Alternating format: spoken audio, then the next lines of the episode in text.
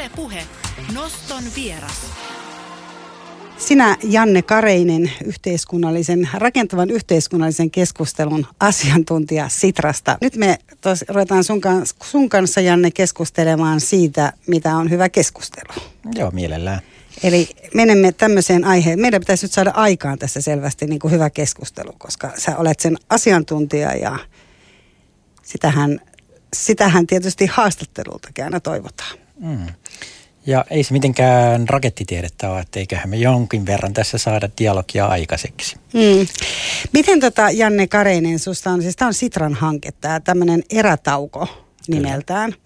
Ja sulla on tosiaan tämmöinen titteli, että projektipäällikkönä rakentavan yhteiskunnallisen keskustelun asiantuntijana projektipäällikkönä. Öö, milloin tämmöinen on niin kuin syntynyt ja mistä tässä on kysymys? No ne keskeiset oivallukset, minkä takia ylipäätänsä erätaukoa lähdettiin tekemään, niin oli kaksi yhteiskunnallista havaintoa. Kesällä 16 huomattiin Sitran ennakoinnissa, että julkinen keskustelukulttuuri on niin epärakentavaa ja aggressiivista, että sille pitää tehdä jotain. Ja toinen keskeinen havainto oli se, että osallisuuskäytännöt tai esimerkiksi demokratiakäytännöt ei enää tee sitä – perimmäistä tehtävänsä, eli aiheuta osallisuutta. Ja näihin kahteen asiaan lähdettiin sitten hakemaan ratkaisua. Tätä on nyt kaksi vuotta sitten tässä tehty. Tämä on mielenkiintoista. Heti kun sä alat puhumaan niin kuin osallisuudesta ja demokratiasta ja on sitä tätä, tavallaan tulee heti semmoisia niin termejä, että mm. et joutuu niin kuin mielessä miettimään, että niin kuin mistä tässä, niin kuin, että mistä tässä on kysymys. Eikö keskustelussa on kysymys siitä, että on, y, on niin kuin kaksi ihmistä ja useampi ihminen, joka alkaa keskustella jostain aiheesta, eikä se tarvi sen enempää mitään niin kuin termejä tai työkaluja. Että kunhan puhutaan, yksi puhuu, toinen kuuntelee ja sitten toinen vastaa ja kolmas vastaa ja näin. Mä ajattelen, että siinä on useampia tasoja ja kyllähän keskustelussakin on monenlaisia tyylejä. Että kyllähän keskustelua on myös esimerkiksi debatointi – jossa tarkoitus on päihittää se toinen. Paras argumentti voittaa. Dialogi on ihan yhtä ää, erityinen keskustelun tapa. Ja siellä korostetaan erilaisia asioita kuin debatissa. Debatissahan käytetään valtaa. Mm. Ja sitten jos ajattelee, että mitkä dialogissa, joka on siis keskeinen lähestymistapa. Se on niinku keskustelua sisällä. kuitenkin. Nimenomaan siis, Kyllä. tai ne molemmat on keskustelua, Kyllä. mutta tämä dialogi on se, Dialogi, missä ei voiteta. Joo, dialogissa ei käytetä valtaa.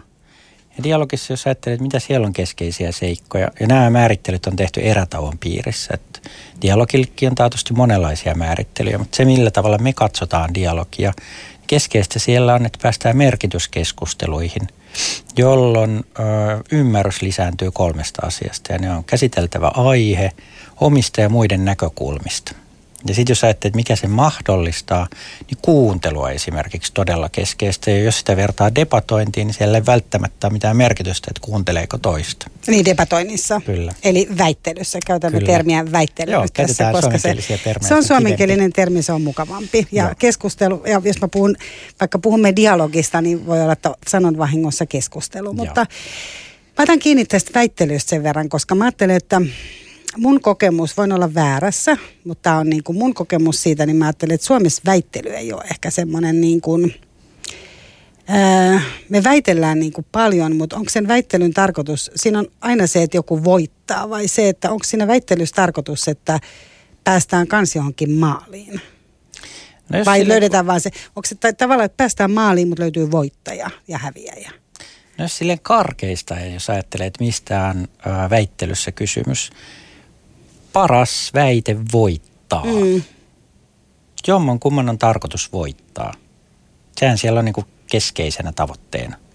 Ja näetkö sä sellaista niin kuin tässä meidän kulttuurissa paljon? No mä näen enemmän monologeja. Mm. Välttämättä ei ole edes silleen niin kuin hyviä väittelyitä, joka on kuitenkin keskustelua. Mm. Ja jos ajattelee vaikka keskusteluohjelmiksi usein sanottuja ohjelmia, niin niissä on todella usein – semmoinen dynamiikka, no rakenne, hienosti käytän täällä nyt erikoistermejä. No käytä vaan, mä niin. voisin puuttua niihin, Hieno. jos mä en ymmärrä. Niin. Uh, usein on semmoinen rakenne, että uh, on eri henkilöitä eri näkökulmien edustajina ja sitten he kertoo sen oman näkökulman. Ja sitten jos on hyvä vetäjä tai on tarpeeksi aikaa, niin saattaa olla, että lopuksi on vähän yhteistä keskustelua. Mutta se yleensä on eri näkökulmien rinnakkaista tuuttaamista. Mm. Ja sitä mä en kutsuisi keskusteluksi. Mm. Tämä, tämä musta on Suomessa aika yleistä. Ja dialogissa taas tätä ei voi tehdä, koska tarkoitus on rakentaa toisten kommenttien päälle. Ja että sä pystyt rakentamaan toisten kommenttien päälle, niin sun pitää kuunnella, mitä se toinen sanoo. Ja samoin pitää pyrkiä puhumaan niin, että toinen pystyisi ymmärtämään, mitä se sanot. Täytyyhän sun siinä väittelyssäkin tavallaan kuunnella, mitä toinen sanoo, että sä voit väittää sen sitten niinku suohon. Kyllä, jos sä oot hyvä väittelijä, niin kyllähän sä pyrit kuuntelemaan mahdollisimman tarkasti, että mitä mm. se sanoo. Mutta se niin kuin lopputuotos on poikkeaa dialogissa ja väittelyssä toisistaan. Niin, joo. Niin, että siinä ei haeta tavallaan, että siinä ei haeta semmoista niin kuin yhteistä, yhteistä ehkä muutostakin johonkin asiaan, vaan siinä väittelyssä nimenomaan väitellään jostain onko ilmastonmuutos totta vai eikö se ole totta. Ja sitten me ruvetaan niin kuin väittelemään siitä. No mulla on, mä ajattelen niin kuin tästä taas sitä, että esimerkiksi tiedän, että vaikka englantilaisissa yliopistoissa ja varmaan monissa muissa yliopistoissa on sellainen tapa, että siellä on esimerkiksi ihan tämmöisiä niin kuin väittelykerhoja. Mm-hmm. Onko Suomessa sellaisia, tiedät sä, joissain kouluissa tuommoisissa niin korkeampitasoisissa voi olla, mutta tota, mutta tämä ei ole mun mielestä semmoinen oppiaine, mitä niin kuin ainakaan joka paikassa opetettaisiin tai mihin edes kannustettaisiin. Hieno kysymys, koska mm. en osaa vastata. Mä tykkään kaikista semmoisista kysymyksistä, jotka laittaa pohtimaan.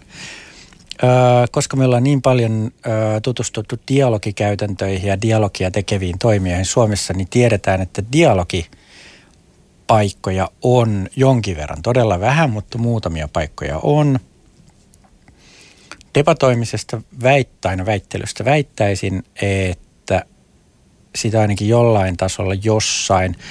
Luulisin, että esimerkiksi yliopisto-opetukseen kuuluu väittelytaito, ainakin niin kuin vapaaehtoisena. Ja sitten jos ajattelee puhetaitoa, niin kyllähän siellä niin kuin tähän suuntaan mennään. Niin on siis niitä väittelykerhoja esimerkiksi joissain kouluissa. Onhan se hirveän Joo. tärkeä taito se, että mulla ainakin herää tästä heti se, että – että mun mielestä on se väittely tai dialogi, mistä mm. puhut, että on se tämä debatti tai dialogi, niin helposti käy niin, että ihmiset alkaa aika nopeasti mennä sille henkilökohtaisuuksiin. Joo. Eli tavallaan se niin kuin, että kun hyvän väittelyn esimerkiksi, pointtihan on se, että molemmilla on väite, siinä pysytään ja sitten, sitten tota, katsotaan kummalla se on parempi ja joku sen ratkaisee. Mutta sitten aletaan mennä johonkin sellaiseen, että mutta kun sinä olet sitten sitä ja tätä. Ja mm. tavallaan sama varmaan koskee tätä keskustelu, on se sitten niin kuin julkista tai on se yksityistä keskustelua, että jos puhutaan ihan tästä dialogista? No dialogi on rakenteeltaan eri, erilainen.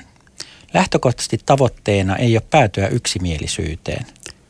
Keskeistä on saada eri näkökulmia esiin ja hyväksyä, että muilla voi poiketa näkökulmat omista näkökulmista.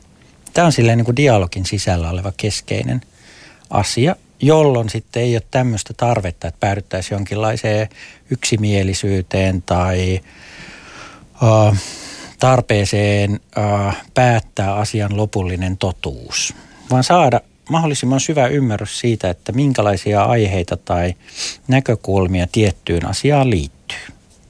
Ja sen takia myös, jos ajattelee erätauon dialogikäsitystä, niin siellä yksi keskeinen seikka on kokemuspuhe – kun me päästään siihen, että ihmiset luottaa toisiinsa niin paljon, että he uskaltaa puhua suoraan ja luottamuksellisesti, niin kun näkemysten taustalta alkaa saada esiin kokemuksia, niin me pystytään paremmin ymmärtämään, että minkä takia toisen näkökulma voi poiketa todella paljon omasta. Ja se kokemukset luo yhteistä keskustelupohjaa vaikka me oltaisiin silleen niin kuin näkemyksiltämme todella kaukana toisistamme, niin me pystytään kuitenkin keskustelemaan keskenämme. Ja pystytään myös puimaan niitä ö, näkemyksiä sillä tavalla, että meidän ymmärrys syvenee, vaikka me ei hyväksyttäisi sen toisen näkökulmia. Et se on dialogissa semmoinen niin hyvin keskeinen seikka. Ja että ylipäätänsä tähän päästään, se vaatii tasavertaista ja luottamuksellista kohtaamista. Ja siihen e-, erätauossa esimerkiksi on sitten työkaluja – millä tavalla luodaan tämmöisiä tiloja keskustelulle, missä ihmiset voi turvallisesti keskenään keskustella ja olla hyvinkin eri mieltä. Mutta onko täällä vähän semmoinen kulttuuri, toihan kuulostaa tosi ideaalilta ja sehän kuulostaa nimenomaan siltä, että A, me ei puhuttaisi esimerkiksi vanhusten asioista ilman vanhuksia. Tähän kuulostaa siltä, että me tavallaan otettaisiin sen keskusteluun mukaan myös ne, ketä se koskee. Eli tavallaan nuoret saisi oman äänen, vanhukset saisi oman äänen, maahanmuuttajat saisi oman äänen, koska tämä tämä on ainakin semmoinen varmaan, mikä tapahtuu helposti, että jotenkin niin kuin ylhäältä päin tai jostain sivusta joka tapauksessa aletaan puhua asiasta, mihin ihmiset ei, missä ei ole kuitenkaan niitä osallistujia, asian kokijoita, kuten sanoit, että siellä on se kokemuspohjainen tieto. Ja toinen on varmaan se, että tultaisiin sieltä omista kuplista ulos, eli, eli kohdattaisiin niitä toisissa kuplissa olijoita, jos ymmärrän oikein. Tästäkö on, tästäkö on kysymys? No kokemuspuhe voi käsittää laajemmin. Kokemuksessa viisi ulottuvuutta. Ja jos ajattelee esimerkiksi päättäjiä käymässä vanhusten huollosta mm. tai nuorisokysymyksistä keskustelua, niin kyllähän heilläkin on henkilökohtaisia kokemuksia siihen liittyen, jos keskustelu vaan saadaan avattua sillä tasolla, että he pystyy tuomaan omaa kokemusmaailmaa mukaansa. Se ei tarkoita sitä, että sun tarvitsisi olla enää nuori, Sä oot joskus ollut nuori, sulla on nuoriin liittyviä kokemuksia joko omien lasten kautta tai tuttujen tai joidenkin muiden kohtaamisten kautta. Et kokemusten ulottuvuuksia mun näkökulmasta ajatellaan liian yksiviivaisesti, että pitäisi olla kokemusasiantuntija, että voisi tuoda sen kokemuksen mukaan. Dialogissa ä, päästään helpommin syvemmälle, jos lähtökohtaerot on ä, kirjavia. Ei niin, että olisi ääripäät keskustelemassa, vaan että on monesta – lähtökohdasta olevia henkilöitä keskustelemassa samasta asiasta. Ja erätaukohan on kehitetty sekä kutsumenetelmiä että sit varsinaisen keskustelun ohjaamisen työkaluja, joilla saadaan erilaiset henkilöt tasavertaiseen kohtaamiseen keskenään. Saadaan myös paikalle heidät, jotka normaalisti ei yhteiskunnalliseen keskusteluun osallistu tai tämän kaltaisiin ö, tilaisuuksiin, missä käydään yhteiskunnallisia asioita läpi. No miten tämä Janne Kareinen esimerkiksi tapahtuu? Mistä te lähdette, tai niin kuin kerro jotain esimerkkejä, missä te olette tätä nyt laittanut tämän kahden vuoden aikana käytäntöön. Joo.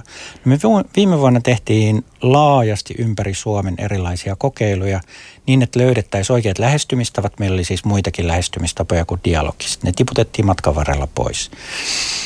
Ja järjestettiin kasvokkain keskusteluja ympäri Suomen, esimerkiksi Kemijärvellä työstä ja toimeentulosta, Kajanin Otamäellä demokratiasta ja osallisuudesta. Mä tiedän Otamäen, mä oon viettänyt siellä lapsuutta, niin no niin, Todella tärkeä hieno tieto. Paikka. No niin, joo. Todella hieno paikka, joo. niin kuin saapuisit Twin Peaksiin Suomessa. Niin, voi olla, siis mä oon ollut siellä vähiaikoja lapsena, mutta joo, kyllä. Joo. Ja sitten myös silleen niin kuin kevyemmistä aiheista, että esimerkiksi Lappeenrannassa ja Tampereella – oli nuorten harrasteen mahdollisuudet ja lapsiperheiden tuki. Ja ähm, jos mä poimin esimerkin, mitä sä pyysit, niin esimerkiksi siellä Kajani Otamäellä, jossa oli teemana demokratia ja osallisuus, katsottiin, että mitkä on ne kutsumuodot ja kutsutavat, jolla saadaan mahdollisimman paljon paikalle heitä, jotka normaalisti ei osallistu. Ja siellä oli muistaakseen 7 prosenttia loppupalautteen mukaan heitä, jotka kommentoi, että ei ole ennen erätaukoa osallistunut tilaisuuteen, jossa on käsitelty yhteiskunnallisia asioita. Ja se, millä tavalla heidät saatiin sinne, niin ö, keskeisiä seikkoja kutsumisessa on ensiksi määritellä – tarve sille keskustelulle, sen jälkeen aihe ja tavoite ja sen jälkeen miettiä, että ketä siinä keskustelussa olisi hyvä olla mukana. Ja ketkä on niitä ryhmiä, jotka ei esimerkiksi Otamäellä ollut, ollut keskustelemassa demokratiasta ja osallisuudesta aikaisemmin. Sitten tämän pohjalta kartoitettiin eri kohderyhmiä ja sitten sitoutettiin niitä kohderyhmiä niin, että esimerkiksi Transtekin työntekijöitä, jotka kulkee vaan Otamäen läpi, vaikka se on Kajani isoin työnantaja – niin sitten Transtekin kanssa yhdessä HRn puolelta sieltä. Eli niin, henkilöstöpuolen Kyllä. Mukavaa, että se täydennät. Hienoa. Kyllä. niin heidän kanssa yhdessä sitten käytiin läpi, että mitkä on ne tavat ja kanavat ja teksti, millä he tietää, että juuri se porukka, joka normaalisti ei osallistu mihinkään aktiivisesti, saadaan paikalle keskusteluun. Ja tämä on kohderyhmäkohtaista. Mutta teillä oli nyt aiheena siellä vaikka demokratia ja niin kuin siihen osallistuminen. Miten Kyllä. te, niin kuin, mistä te puhuitte? Tämä on aika niin kuin esimerkkinä tavallaan, että mitä nämä ihmiset lähti päättämään. Miten te saitte sitten heidät sinne mukaan? Laitatteko te mailia vai miten? No esimerkiksi postilaatikkoon kutsuja. Sitten sitten oli ilmoitustauluilla kutsuja, sitten oli verkostoja, esimerkiksi järjestöverkostojen kautta henkilökohtaista kutsumista. Päiväkodissa oli, kun siellä on venäjänkielisten työntekijöiden vaimoja, jotka ei muuten yhteiskunnassa ole mukana. Hyvin monien kanavien kautta niillä menetelmillä ja niillä välineillä ja sillä tekstillä, mikä osuu siihen kohderyhmään. Niin, eli te valitsitte jonkun tietyn ää, sloganin, jonkun tietyn, millä, jos nämä ihmiset ei aikaisemmin kerran ollut halunnut lähteä, vaikka sieltä postilaatikosta jotain tuli, niin tavallaan teidän täytyy jotenkin niin kuin tietää, että mikä heihin sitten uppoaa. No, sehän on tavallaan motivointia ja lupausta. Mihin keskusteluun pyydetään ihmisiä, mitä heille luvataan. Hyvää pullaa. No me ei itse asiassa, no itse asiassa siellä oli kyllä, on myös Hyvää hyvät tarjoilut, mm. mutta sitten se on esimerkiksi suoraan sanomista. Erityisesti paikat, paikalle toivotaan niitä henkilöitä, jotka normaalisti ei yhteiskunnalliseen keskusteluun tai tämän kaltaisiin tilaisuuksiin osallistu. Ja sitten me ollaan saatu palautetta, kun me ollaan tätä samaa laitettu moniin kutsuihin, että koska pyydettiin paikalle niitä, jotka ei normaalisti osallistu, niin halusin tulla. Ei se niin kuin, käytännössä se ei ole mitenkään äärettömän vaikeaa, se vaatii kyllä resursseja. Mutta suoraan puhuminen, suoraan kertominen, että mistä on kyse, mitä tämän keskustelun sisältönä ja tavoitteena on. Ketä tässä keskustelussa on mukana, ketä toivotaan paikalle. Tar- niin kuin jos ajattelen silleen niin kuin, toiseen suuntaan, niin useinhan kutsutaan ihmisiä äh, yleiskutsulle, jossa on yleisluontoisesti kerrottu, että tämmöinen demokratia osallisuuden kehittäminen Otamäellä. Tervetuloa pullaa ja kahvia. Mm. Eikä siellä tavalla ole mitään motivointia. Siellä ei pyritty katsomaan sen tietyn kohderyhmän näkökulmasta, että mikä liikuttaisi tässä teemassa juuri tätä ryhmää. Ja minkälaisia tuloksia? Te keräsitte siitä sitten näitä prosenttilukuja, että ketä siellä oli ja oliko ne tyytyväisiä, muuttuko joku asia? No luulen, että se oli merkittävä sillä tavalla, että siellä oli muutamia henkilöitä. Me kokeiltiin myös lahjakortteja siellä. Niin muutamia henkilöitä, jotka oli selkeästi tullut pelkästään lahjakortin takia paikalle ja sille, että ei pystynyt oikein keskittymään ensimmäiseen tuntiin ja sitten oli vaikea niin kuin liittyä kehenkään muuhun. Ja sitten esimerkiksi kolmen tunnin dialogissa, jossa oli yksi tämän kaltainen henkilö, niin hän ei millään tavalla pystynyt aluksi osallistumaan keskusteluun. Pikkuhiljaa hän vaikeni sille, että ei niin kuin pelkästään vitsailu. Pikkuhiljaa vaikeni, vaikeni ja alkoi kuunnella muita – ja sitten alkoi liittyä siihen keskusteluun.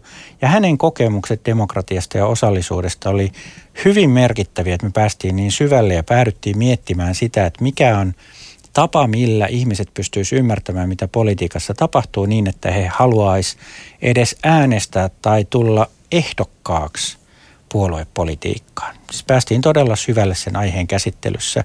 Ja vaikka tämä henkilö taatusti oli tullut paikalle lahjakortin takia ja lahjakortit annettiin lopussa, niin ei voinut lähteä kesken pois, niin taatusti äh, siitä huolimatta se kokemus, että hän pääsi sen ryhmän jäseneksi, oli niin ainutlaatuinen ja todennäköisesti todella pitkä aikaa ensimmäinen kerta, että hänelle se oli varmasti se tärkein seikka. Hän pääsi käytännössä osalliseksi yhdestä asiasta. Ja sitten päästiin hyvin syvälle käsittelemään, että minkälaisesta näkökulmasta otamäkeläiset, tosin ne kahdeksan muuta ympäröivää kylää myös oli kutsuttu mukaan, miten he käsittää ja näkee demokratian ja osallisuuden. Ja sitten päädyttiin miettimään, että miten sitä näkökulmaa parannetaan ja viedään eteenpäin.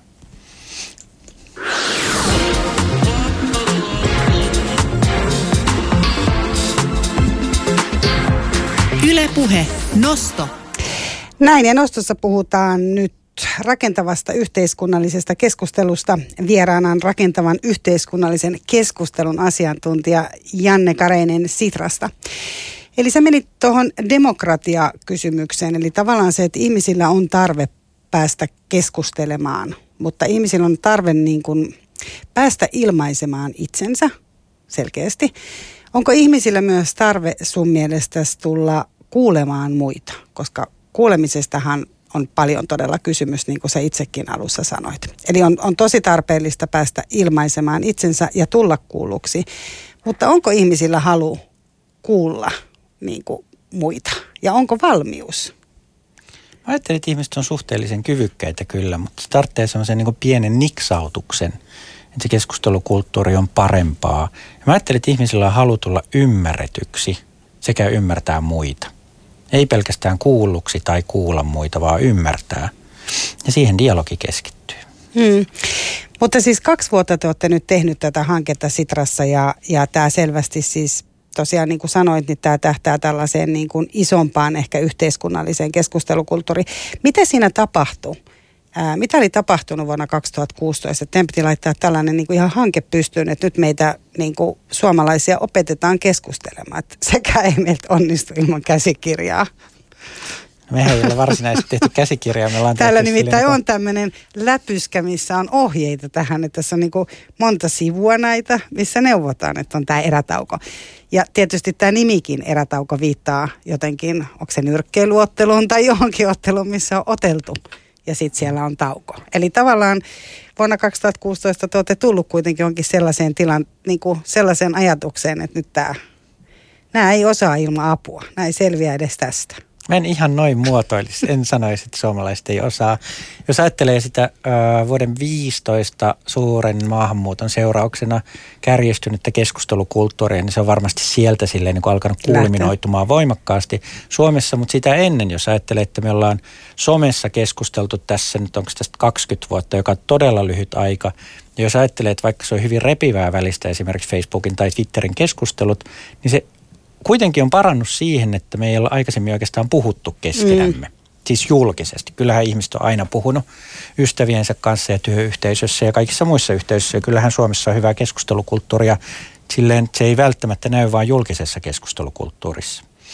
Niin varmasti se vuoden 15 öö, niin kulminoituminen siihen, että keskustelukulttuuri alkoi mennä aika hirveäksi, niin on vaikuttanut siihen, että kesällä 16 tilanne on ollut jo aika kamala.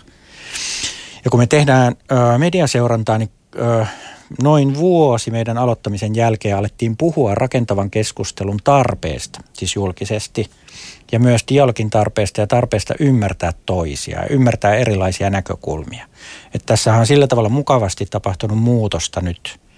Ja jos ajattelee tämänhetkistä tilannetta, niin nythän puhutaan jo aika paljon siitä, että meidän pitäisi pystyä ymmärtämään toisiamme ja meidän pitäisi pystyä keskustelemaan toistemme kanssa niin – että me voidaan hyväksyä, että toisilla on erilaisia näkökulmia ja siitä huolimatta pystytään keskustelemaan asioista. Ja sulla oli toinenkin kysymys, mutta mä unohdin jo sen toisen nyt kysymyksen. Itsekin, nyt mä itsekin unohdin sen, mutta mä jäin tähän miettimään, että ähm, kun sulla on selvästi tosi positiivinen käsitys kuitenkin silleen suomalaisesta keskustelukulttuurista, että et sä kuitenkin oot aika toiveikas sen suhteen ja, ja olen tietysti niin kuin itsekin toiveikas sen suhteen, mutta mutta kyllähän tosiasia on se, että niin kuin sä sanoit, että Suomessa ei ensiksi ehkä kauheasti puhuttu. Eli, eli ihmiset niin kuin on ehkä enemmän sit ollut, voisiko sanoa, että on niin kuin mieluummin ollut joko hiljaa, kertonut sen sitten kotona vaimolleen tai miehelleen. Tai jos ajatellaan vaikka työpaikan kokousta tai muuta, niin kyllähän se helposti on ollut semmoinen, että pomo kertoo, mitä mitä niin kuin tulossa on, ja sitten kova-äänisemmät kertoo jotain muuta, ja sitten loppu puhuu sitten siellä kahvihuoneessa tai jossain. Eikö näin ole, jos ajattelet niin kuin lähtökohtaisesti?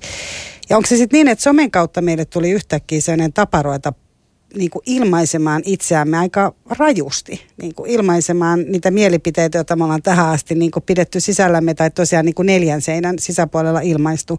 Yhtäkkiä me ruvettiinkin julkisesti puhumaan niistä. Eikö siitä sitten kaikesta toiveikkuudesta huolimatta ole selvinnyt se, että ihmisillä onkin, ei ole kauheata kykyä kuunnella toista tai ottaa toisen mielipidettä huomioon vaikka siellä somessa? No ei ehkä ole tapoja vielä. Jos Vuonna 2018. Silleen, jos ajattelee sillä tavalla, että mitä me ollaan tehty erätaukoon, niin me ollaan tehty kolme työkalua, joista ensimmäinen on dialogivuoron julkaisu, jossa keskeinen seikka on laajempi pohdinta dialogin mahdollisuuksista ja käyttökohteista yhteiskunnassa. Minkä takia ylipäätänsä yhteiskunnassa pitäisi olla dialogia? Sitten toinen on noin keskustelun kortit, mitä tuossa vilautitkin ja kerroit, joiden kanssa voi suunnitella rakentavan keskustelun sekä vetää sen jossain sitten käytännössä niitä tapoja, millä tavalla me voidaan paremmin kuunnella toisiamme, miten me saadaan dominoivat henkilöt hiljaisemmaksi, miten me saadaan hiljaiset äänet kuuluviin. Miten me pystytään ö, pitämään keskustelua rakentavana, jos tulee ristiriitoja tai äkillisiä tunneilmauksia. Ja nämä on tavallaan vähän niin kuin jos ajattelisit, että tämä on polkupyöräilyä, niin – polkupyöräilyssäkin pitää oppia tiettyjä taitoja ja sitten sen jälkeen se menee aika automaattisesti. Hmm. Niin mä ajattelin, että tämä kysymys on enemmänkin siitä, että meillä ei oikein ole näkemystä tai niinku tapoja siihen, että miten me käytäisiin hyvää keskustelua keskenämme. Ja sen takia me ollaan yritetty tehdä mahdollisimman yksinkertaisia ja helposti käyttöön otettavia työkaluja, joilla pääsee alkuun. Mutta kerro Janne Kareinen niistä työkaluista. Älä sano vaan, että nyt niitä on niitä työkaluja, koska se on hienoa, että niitä on, mutta ne kenellä ei ole näitä kortteja, tämmöisiä keltaisia kortteja, niin kerro vähän, että jos mä nyt haluan vaikka saada aikaan hyvän keskustelun, niin mitä, mä haluan puhua vaikka sellaista aiheesta, mikä, mistä mä tiedän, että on erimielisyyttä jonkun kanssa, niin miten se käytännössä tapahtuu? Joo. Ää, eratauko.fi-sivulta löytyy nämä kaikki työkalut ja siellä on ensimmäinen näistä työkaluista on rakentavan keskustelun suunnittelu. Ja siellä on semmoinen keskustelun suunnittelupohja, jossa määritellään keskustelun tarve, aihe ja tavoite sekä vaikuttavuus. Ja sen pohjalta sitten suunnitellaan kaikki muut, ketkä kaikki pitäisi olla keskustelussa mukana. Ja me ollaan kohdennettu meidän toimenpiteitä organisaatioille tai ryhmille sen takia, että me pyritään siihen, että Suomessa tapahtuu laajempi julkisen keskustelukulttuurin parantaminen. Ja ihan samat menetelmät toimii myös keittiön pöytään. Toi sun kaipaama ää, konkretia, niin se millä tavalla keskustelua esimerkiksi suunnitellaan, niin suunnitellaan, että miten tästä teemasta, minkälainen kysymys koskettaa kaikkia keskustelijoita, niin että kaikki on mahdollista liittyä siihen keskusteluun. Että se ei ole pelkästään esimerkiksi asiantuntijoita koskettava kysymys. Ja sitten mietitään, että millä tavalla se ryhmä ää, aiheeseen ja kokemuspuheeseen johdattavan kysymyksen kautta saadaan virittäytymään toisiinsa niin, että alkaa muodostua keskinäistä luottamusta, joka mahdollistaa sen, että uskalletaan puhua syviä asioita toisten kanssa. Ja sen jälkeen, kun ollaan saatu tämän kaltainen virittäytyminen tekemään, siis käytännössä jos mä yritän kuvata, että mitä tapahtuu, kutsutaan ihmiset paikalle tai sitten järjestää verkkokeskustelu. Sitten käydään virittäytymiskeskustelua, jossa esimerkiksi voidaan kysyä, että no, mitkä on viimeaikaiset kokemukset, jotka on vaikuttanut sun suhtautumiseen julkisesta keskustelukulttuurista. Pyritään siihen, että ihmiset alkaa kertoa omia henkilökohtaisia kokemuksia aiheeseen liittyen. Ja sitten pyritään saamaan eri näkökulmia esiin. Ja sen jälkeen, kun näkökulmia on saatu esiin, niin sitten niistä yhdessä valitaan joku, johon halutaan sillä ryhmällä syventyä. Ja sitten sitä keskustelua pidetään rakentavana. Esimerkiksi kun kuvailit tuon kokousten normaalin dynamiikan, että siellä muutama puhuu tai johtaja määräilee, mm. niin sehän on todella yleinen. Varmasti kaikilla, jotka työelämässä kokouksissa on, niin on toi sama kokemus. Niin jos mä kerron henkilökohtaisen kokemuksen Sitrasta, miten meidän toimintakokoukset on muuttunut, niin ihan sama dynamiikka siellä oli kaksi vuotta sitten. Osa puhu paljon, ei välttämättä edes niin kuin siitä aiheesta, mistä oli tarkoitus puhua. Osa on hiljaa ja näkee, että ei taas toi alkoi puhua. Ja se keskeinen muutos, mikä on tapahtunut esimerkiksi meidän toimintokokouksessa on se, että ihmiset tietoisesti pyrkii liittymään toistensa kommentteihin saattaa jopa sanoa, että tohon mitä juuri sanoit liittyen, mulla on tämmöinen asia, mutta sitten mulla on lisäksi tämmöinen asia. Pyritään olemaan yhteisessä keskustelussa. Ja sen sijaan, että odotettaisiin omaa vuoroa, että mä pääsen sanomaan varmasti tämän asian, mikä liittyy tähän, kuunnellaan toisia ja pyritään kasvattamaan sitä keskustelua oman kommentin kautta. Että ollaan tavallaan rakentamassa yhteistä keskustelua, joka rakentuu edellisten kommenttien päälle. Eli se kuulostaa siltä, että se ei ole millään tavalla ylhäältä alaspäin, vaan se on enemmän tämmöinen niin kuin ruotsalainen kokousmalli, missä kaikkia kuullaan. No Ruotsissa pyritään konsensukseen. Et me ollaan kyllä selvitetty muitakin, muiden maiden dialogiosaamista ja Ruotsista useampi henkilö, joiden kanssa on keskustellut, niin sieltä on sanottu, että siellä on haasteena se, että aina loppupäätös pitäisi, pitäisi löytää. olla konsensus. Niin, eli olla samaa, pitäisi löytää sellainen, että ollaan niin kuin samaa mieltä siitä. Ja se ei taas mahdollista sit sitä, että voitaisiin olla voimallisesti eri mieltä asioista. Kun taas dialogissa ja erätaussa tämä ei mikään vaatimus. Ei vaadita, että pitäisi päätyä samanmielisyyteen. No mitä sitten, jos siellä alkaa ne tunteet kuumentua? Et jos nyt on varmaan niin kuin ihan tämmöisessä työpaikan kokouksessa ei ehkä niin helposti, mutta sanotaan nyt vaikka, että olisi vaikka pakolaiskysymys tai joku tällainen kysymys ja siellä on tosi erimielisiä ja sä puhut siitä alkuperäisestä luottamuksesta, että ihmisten pitäisi oikeasti uskaltaa sanoa siellä, vaikka nekin, ketä ehkä nimitellään tai muuta, niin pitäisi uskaltaa ilmaista itsensä. Ja jos he tähän uskaltautuvat, niin mitä sitten tapahtuu, jos siellä alkaa ne tunteet kuumene? Onko teillä joku jäähysysteemi siellä sitten, että nyt hetkeksi jäähyttelemään? No itse asiassa tuossa äh, kortit keskustelun vetämiseen pakassa on. Ei se nyt jäähysysteemi ole, mutta Dialogissa ylipäätänsäkin on tosi tärkeitä asioiden näkyväksi tekeminen ja sanottaminen. Ja jos sulla esimerkiksi tulisi voimallinen tunnereaktio tai joku ristiriitainen olo, niin sitten jos mä olisin vetämässä keskustelua, jos tässä olisi muitakin keskustelijoita, niin mä sanoisin, että mä huomaan, että sulla tämä aihe aiheuttaa voimakkaasti tunteita. Sitten mä laajentaisin. Ja se vasta aiheuttaakin, se vasta aiheuttaakin, kun sitten vielä huomautetaan. No mä en todennäköisesti tekisi tälleen. Mä todennäköisesti sanoisin, että huomaan, että tämä aihe aiheuttaa täällä tunteita. Ja sitten mä laajentaisin sen keskustelun, että mitäs muilla, minkälaisia ajatuksia herää. Jos ajattelee sitä dynamiikkaa, mikä usein tapahtuu, jos tulee ristiriitoja tai tunneilmaisuja, niin nehän rupeaa dominoimaan keskustelua. Ja sitten tavallaan ruvetaan niin kuin niitä tunteita hoitamaan, mitä yhdellä henkilöllä siinä keskustelussa on ollut. Silloin se on epätasavertainen keskustelu. Keskitytään sen yhden henkilön tunteisiin. Vaikka suuttumukseen, että sitten ruvetaan Kyllä. siitä. Joo. Ja jos halutaan tasavertainen keskustelu, niin sitten laajennetaan se keskustelu niin, että sieltä saadaan niiden muidenkin ääni.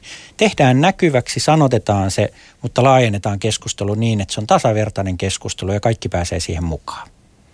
Tämä on esimerkiksi yksi, mitä voi tehdä. Sitten jos ne on niin voimallisia tunteita ja niin rankkoja ja ristiriitaisia asioita, niin sitten voi pitää esimerkiksi tauon ja keskustella vaikka sen henkilön kanssa, jolla on tunnereaktio päällä, että pystyykö hän jatkamaan ja onko hän varma, että hän haluaa avautua tälle ryhmälle tästä asiasta.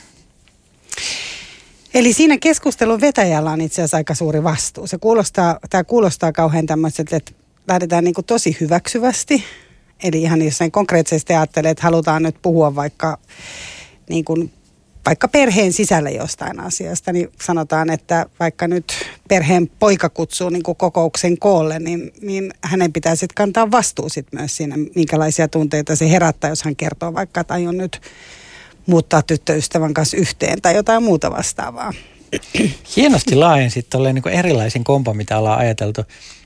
Tuommoisten ryhmien sisällä, niin kuka vetää keskustelua on tietenkin keskeinen seikka.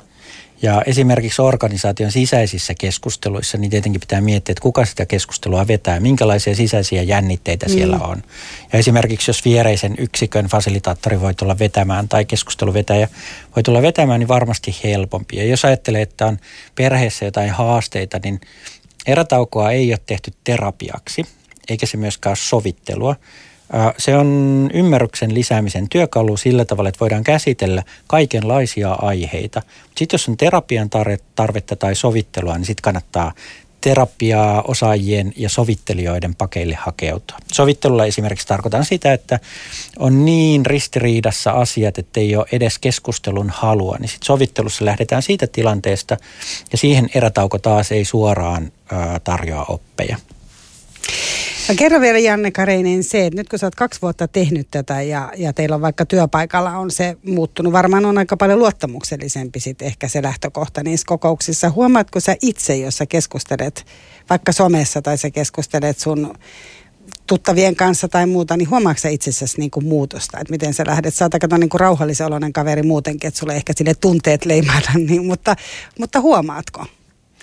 No kyllä, mä keittiön pöydässä on huomaamatta tullut ihan samoja työkaluja käyttäneeksi, kun mulla on kolme lasta.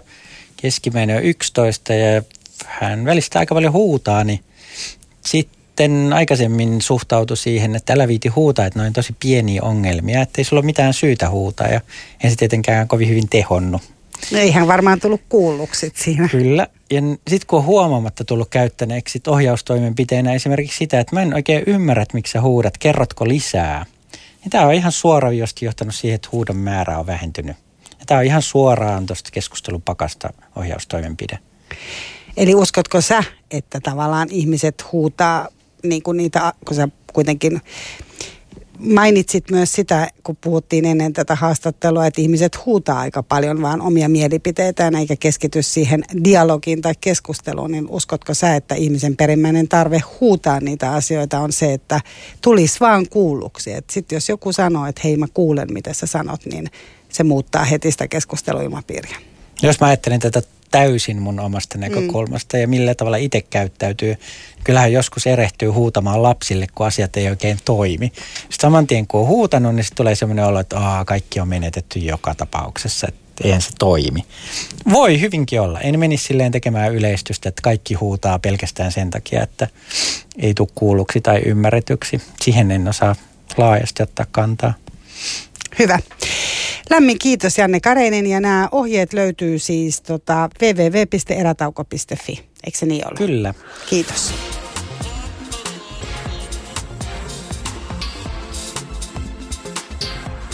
Yle Puhe.